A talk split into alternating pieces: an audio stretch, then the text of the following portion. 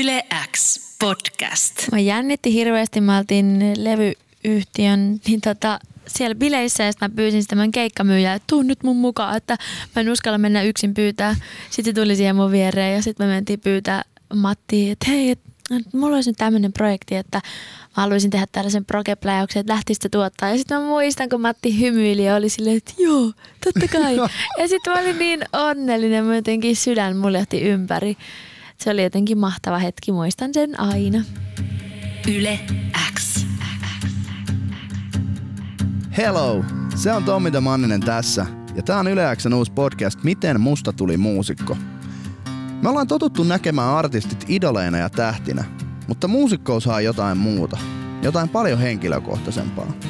Ja tässä podissa nämä tyypit pääsee kertomaan ja puhumaan siitä aiheesta, mitä he rakastaa kaikkein eniten, eli musiikista. Ja me saadaan näin ollen ennenkuulemattomia tarinoita ajalta ennen kuin he oli julkkiksia. Nyt me kuullaan Elli Haloon tarina, eli Ellips, joka nyt tällä hetkellä keikkailee siis sillä nimellä. Halo Helsinkihan on siis lähihistorian menestyneimpiä suomibändejä. Bändillä on valtavia hittejä, kuten Baby, Huuda, Vapaus, Käteen jää, mitä, siis niillä on niin monta, että mä en muista kaikkien nimiä. Niillä on myös täpö täys palkintokaappi, josta löytyy esimerkiksi kolme vuoden yhtyä Emmaa. Mutta nyt bändi on viettämässä pari vuoden taukoa, ja jotta sen jäsenet vois niinku keskittyä johonkin muuhun, omiin projekteihinsa. Ja siitä päästään Elliin ja Ellipsiin. Se on Elli Halon sooloprojekti, joka antaa Ellille mahdollisuuden fiilistellä 70-luvun rockia ja proke-tunnelmoitia sekä purkaa musiikin kautta maailman ahdistusta. Mutta miten Ellistä tuli tällainen progeilija? Siihen liittyy kannettava CD-soitin, hautajaiset ja Juise Leskinen. Annetaan Ellin kertoa itse tämä tarina.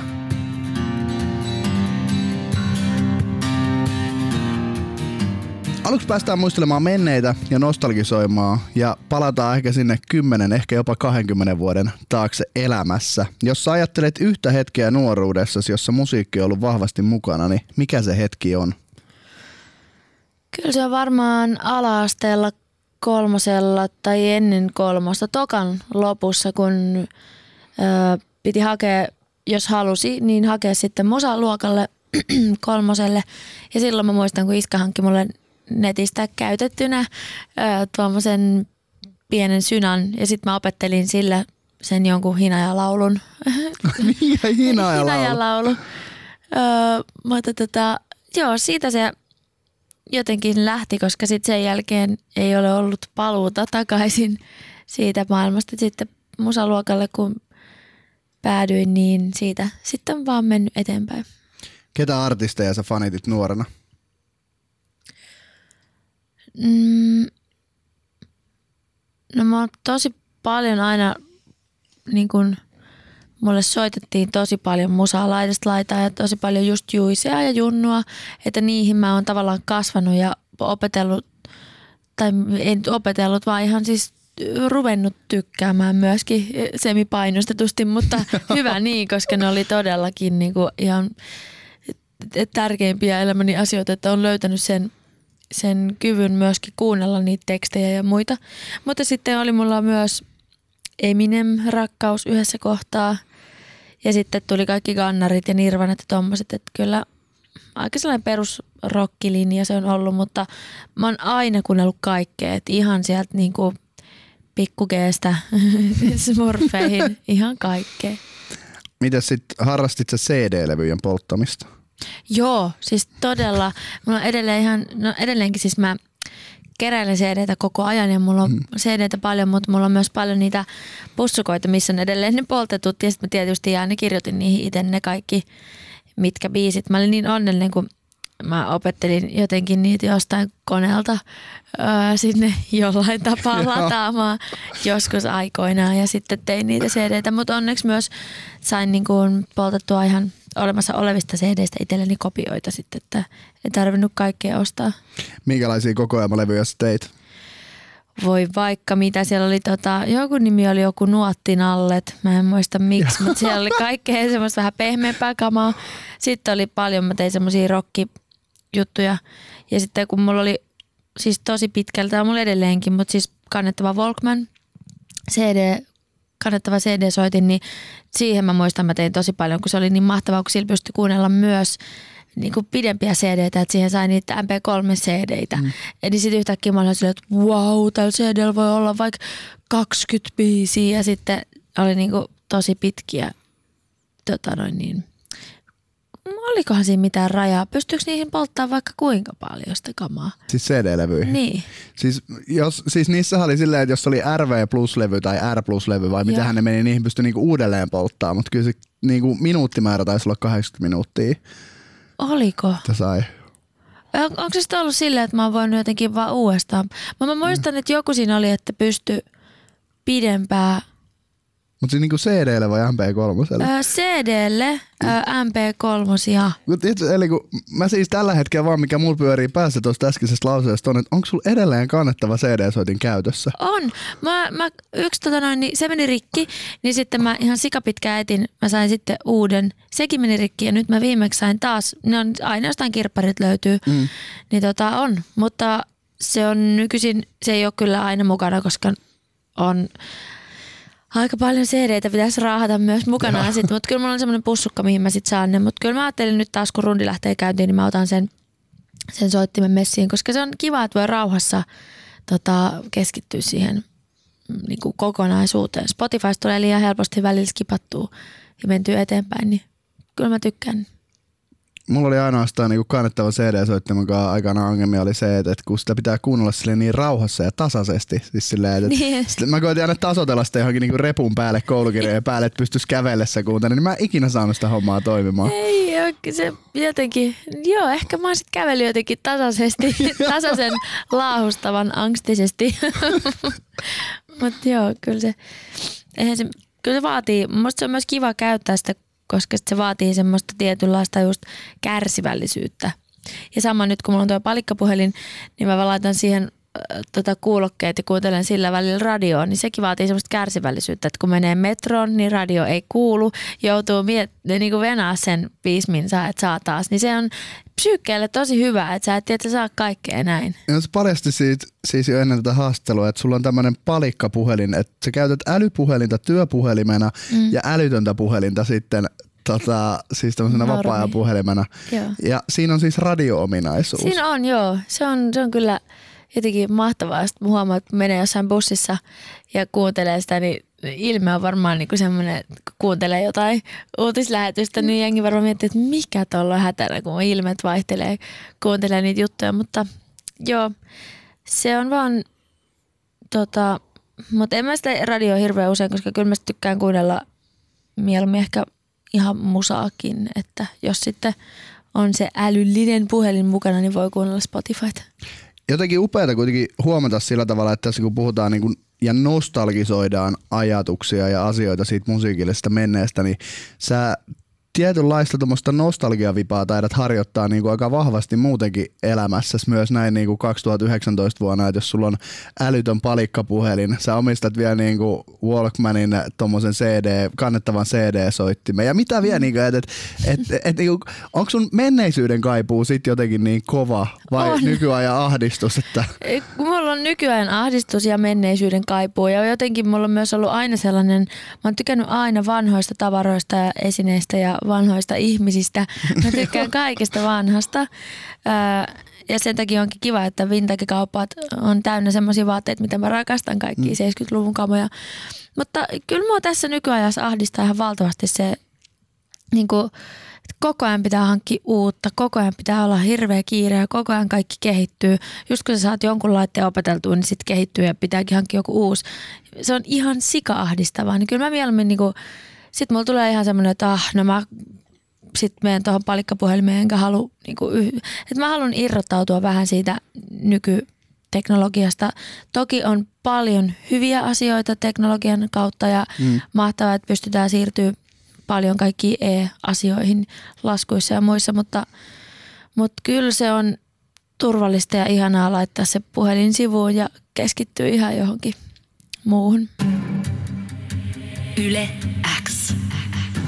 jos pohditaan eli seuraavaksi, minkälaisia vaikuttajia sun musiikillisen minään takaa löytyy, niin pystytkö sä nimeämään kolme tärkeitä henkilöä, jotka on inspiroineet ja auttaneet sua matkalla muusikoksi? Nämä voi olla siis ihan mitä tahansa. Ne voi olla ammattilaisia kavereina tai vanhoja opettajia, perheenjäseniä, ehkä ystäviä, mitä tahansa henkilöitä tulee mieleen. Ja voi siis olla myös sellaisia, joiden kanssa en ole ikinä edes puhunut. Voi olla. Niin, no, no ensiksi nyt tulee siis tietysti Musamaikka, jonka kanssa olen puhunut. tota, Musamaikka yläasteelta. Äh, Hilkka, terveisiä Hilkalle.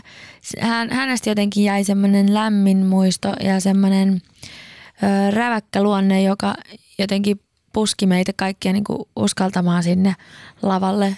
Niin kyllä Hilkka oli, oli tota hyvä, hyvä Hilkka.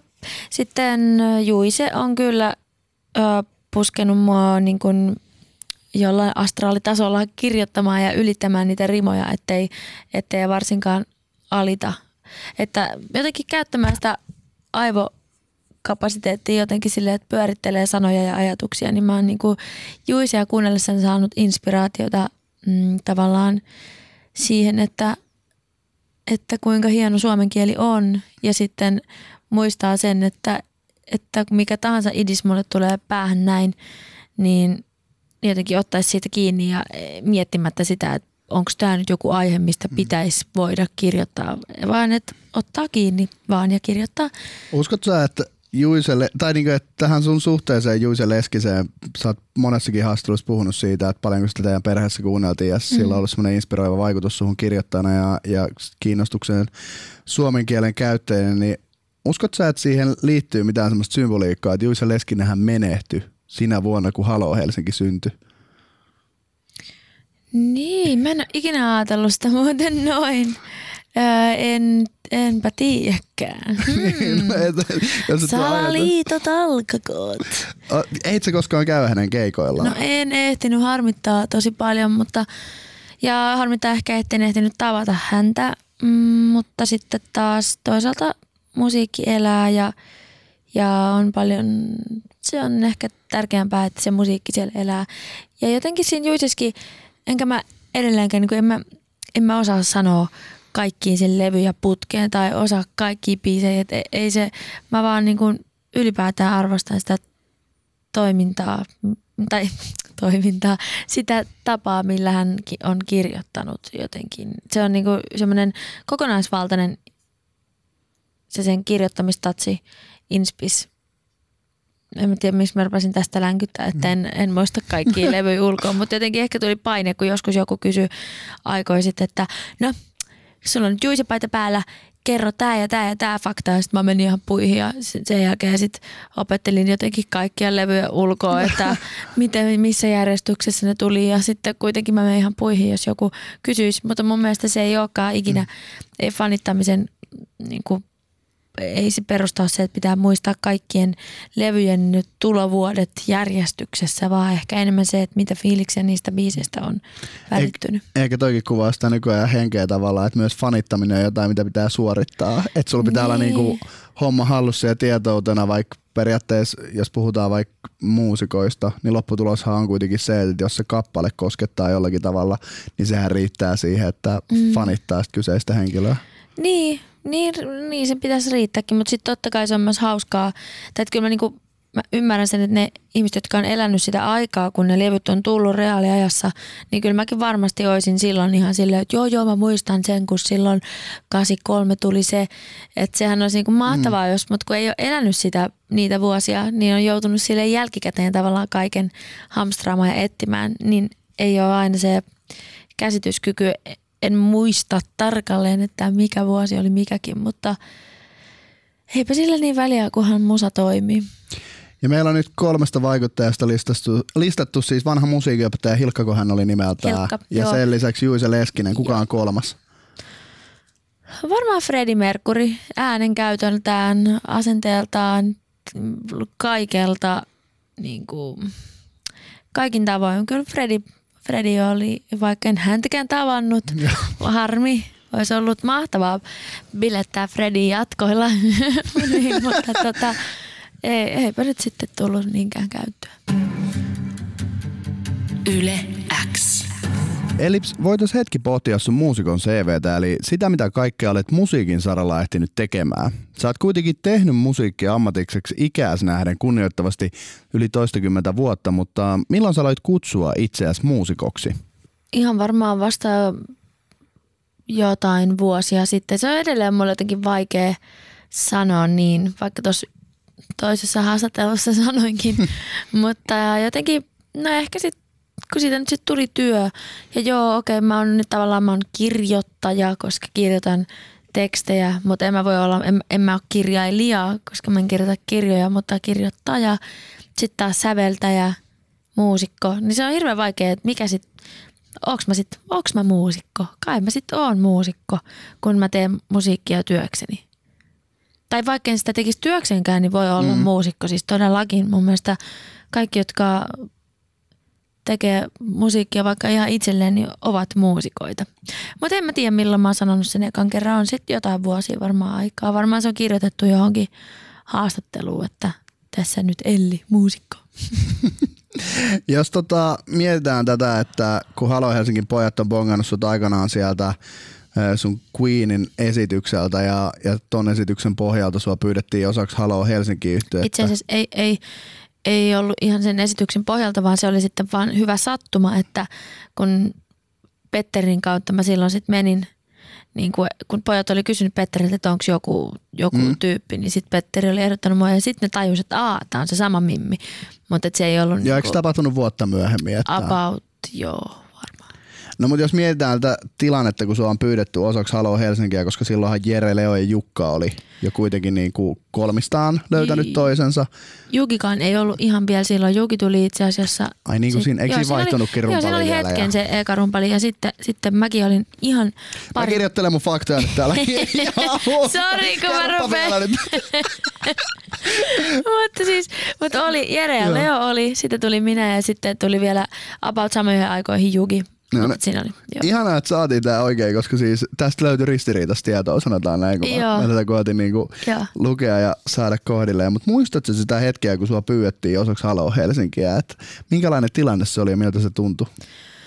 Muistan, mä olin mun tota, ystävän kanssa hänen momminsa, tota, tai semmoisen sukulaismommin, tai no siis Olin siis ystäväni sukulaisen häi, äh, hautajaisissa laulamassa sen ystäväni kanssa. Ja muistan, että menin sieltä hautajaisista suoraan näkee tätä Petteri Kokliuskin. Ja, ja silloin Petteri sitten niin kuin puhui mulle tästä, se oli sitä ennen sanonut, että hei, tuut pidetään paltsua, että olisi tämmöinen bändihomma. Niin muistan sen edelleen, kun sieltä hautajaisista lähdin suoraan mustissa puvuissa sinne semmoisessa vähän ristiriitaisessa fiiliksessä tota, sinne palaveriin. Ja sitten sit se puhu, puhu siitä, että tämmöinen mahis olisi. Ja sitten mä olin ihan vaan, mä olin fiiliksissä, koska mä olin soittanut siellä bändikoulussa jo parissa muussakin bändissä. Ja mä olin ihan, että joo joo, lisää musaa, bändejä, juhu, kyllä. Ja sitten se oli, se oli niin kuin aika jännä fiilis myös, että oli jotkut tyypit, jotka halusivat rupea tekemään vähän enemmän niin kuin tosissaan ja biisejä ja ehkä keikkaa ja kaikkea. Niin olihan se semmoinen, en mä sitä kyllä kahtaa kertaa miettinyt, että aika nopea mä sinne menin suoraan hautajaisista. Sä sanoit tuossa, että sulla oli aikaisemminkin ollut bändiprojekteja, Joo. niin missä vaiheessa sä tajusit, että Halo Helsinki ei ole vain yksi bändiprojekti muiden joukossa?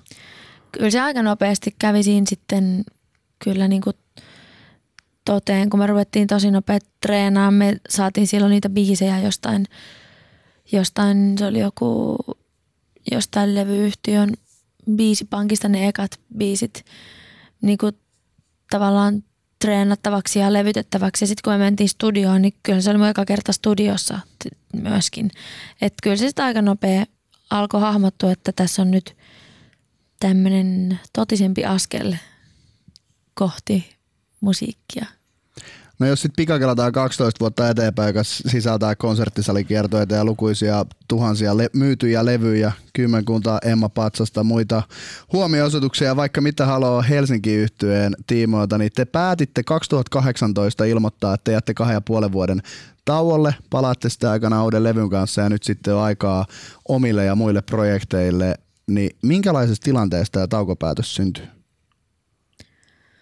No kyllä se oli jo pari vuotta sitten varmaan me käytiin palavereja muutaman kerran silleen, että hei, että no mitäs nyt seuraavaksi ja sitten mäkin sanoin, että mun olisi nyt jotenkin tuntuisi nyt luontevimmalta tehdä tätä niin kuin jotain muuta projektia ja sitten sit kaikki oltiin sitten kuitenkin niin kuin loppupeleissä ihan sama, samalla linjalla, että tämä on hyvä päätös pitää se paussi nyt, että kaikki saa tehdä välissä jotain muuta.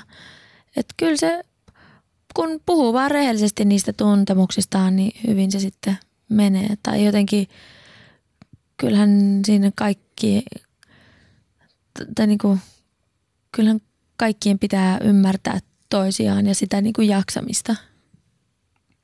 Mitäkä tota, mä luin kanssa jostakin, että sä et alkuun soittanut sun soolobiisejä tota, Halon pojille ennen kuin ne oli sitten niin kuin jossain tietyssä pisteessä, että sä oot sanonut, että sä oot itse itsesi pahin kriitikko ja sillä tavalla, en mä tiedä, että tarvitset sitten muita tavallaan korvia siihen kuuntelemaan, mutta sitten aikanaan kun sä soitit nämä kappaleet bändin jätkille, niin miten ne otti ne vastaan?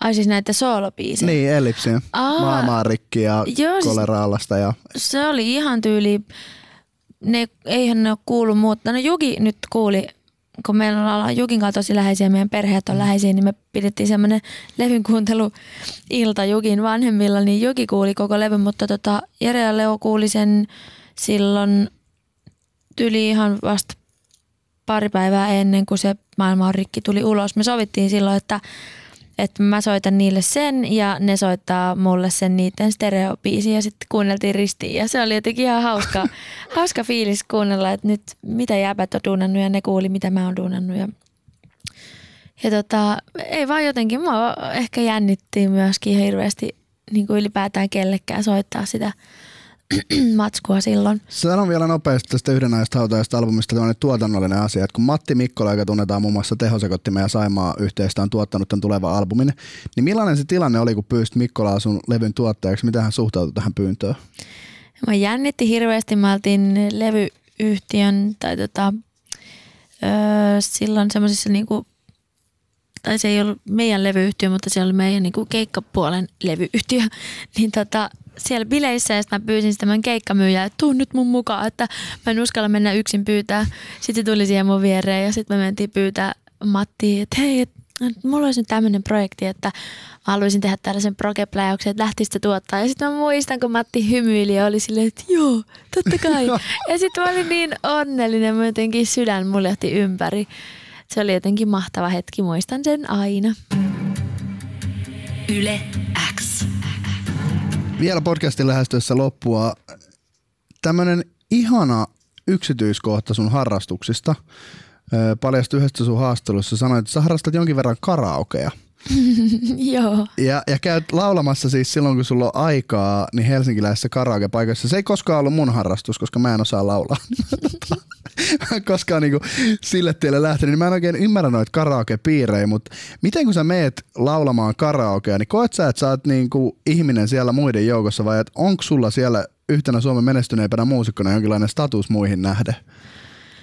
No mä en todellakaan halua ajatella, että mä menen sinne mitenkään silleen, että hei, kattokaa, mä tuun nyt laulavaa. Siis mä, mä vaan tykkään, ja ennen kaikkea mä tykkään itse Tampereella käydä laulamassa. Siellä on mahtava ö, kaveriporukka ja kiva, kiva karaokebaari, mutta Helsingissä nykyisin vähän vähemmän on tullut käytyä, kun täällä on niin sikana yhtäkkiä porukkaa kaikkialla. Ja. Tampereella saa jotenkin vetää rauhassa enemmän. Et en mä tykkää semmoisessa täydessä karaokebaarissa kyllä vetää. Et mieluummin mä tykkään just keskellä päivää, kun ei ole vielä jengiä, niin pystyy testailemaan biisejä ja, ja se on semmoista niin kuin, jos ei nyt ole aina jotain treenikämpää, minne mennä hoilaan, niin karaoke voi mennä testaamaan jotain biisejä. Musta se on vaan tosi hauskaa ja myös todella jännittävää, kun sitä tekee ja sitten kun sitä tekee selvinpäin, niin siinä saa sen ihan valtavan jännitysmomentin, kun menee ja vetää. Ja sitten tulee ihan semmoinen, että mä tein sen. Että se on kyllä jännä, miten sitä jännittää, mutta se on tosi hauskaa. Ja se on ahdistavaa kyllä, että jos joku kelaa, että mitä toi nyt tulee tänne näyttäytymään, mutta kun se ei ole se pointti vaan. Mutta onneksi kyllä kukaan ei ole ollut silleen, että lähinnä ihmiset on ollut silleen, että hei, ai oot sä täällä? No meepä vetää se jotain Halo Helsinkiä. Mä no en mene laulaa Halo Helsinkiä. mutta mutta tota, on niinku, ihmiset on ollut enemmän silleen niinku kannustavia ja haus, niinku hauskalla tavalla messissä. Että se on, siellä mä oon ihan ihminen muiden joukossa. Eli millaisia terveisiä sä haluaisit lähettää itsellesi, kun olit 15 vuoden ikäinen ja pohdit, että tuleeko tästä musiikkihommasta yhtään mitään? Mm, en mä edes tiedä, pohdiks mä tuleeko tästä mitään. Mä varmaan vaan silloin olin niin kuin, että jee, soitetaan. Öö, en mä kyllä, en ainakaan mitään rakentavia terveisiä halua lähettää, koska, koska tota, ihan, mä olin varmaan ihan samanlainen tämmönen häröpää kuin nytkin, että mm, ehkä just se, että hyvä, että tein sitä, mistä tykkäsin.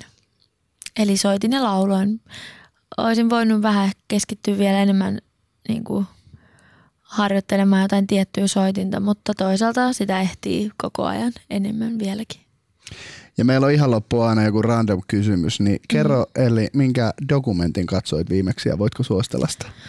Vitsi, mulla just jäi kesken se Holy Hell. Mua kiinnostaa ihan valtavasti tommoset kultit ja tommoset, että kuinka yhdellä ihmisellä voi olla ihan valtava vaikutus johonkin muihin ihan vaan että uskottelee ja puhuu asioita, niin en voi sanoa siitä Holy Hellistä vielä mitään, kun se jäi kesken, mutta niin kuin todella mielenkiintoinen aloitus.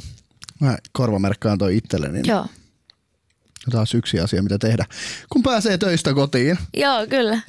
Ellips, ihana, että pääsit avaamaan meidän, miten minusta tuli muusikkopodcastiin sitä, miten susta on tullut sellainen muusikko, jona me sut tänä päivänä tiedetään. Näin niin julkisuuden kautta ja hurjan paljon onnea ja menestystä myös Soul-projektiin Ellipsiin, joka nyt paraikaa käynnissä. Albumi on ulkona ja kierto on käynnissä. päivä ulkona. Vai onko tämä sitten? Tää on kato silloin. Niin just Tää oli- niin jo, anteeksi, no niin, nyt mä keskeytin. Ei tää ole tässä podcastissa vakava. Mä voin sanoa vielä kerran uudestaan. Ja kun me voidaan käyttää toikin tai tää tai... Käytetään tää. No niin. Albumi on jo ulkona. Eli- Kuunnelkaa. Kiitos. Kiitos. Yle X.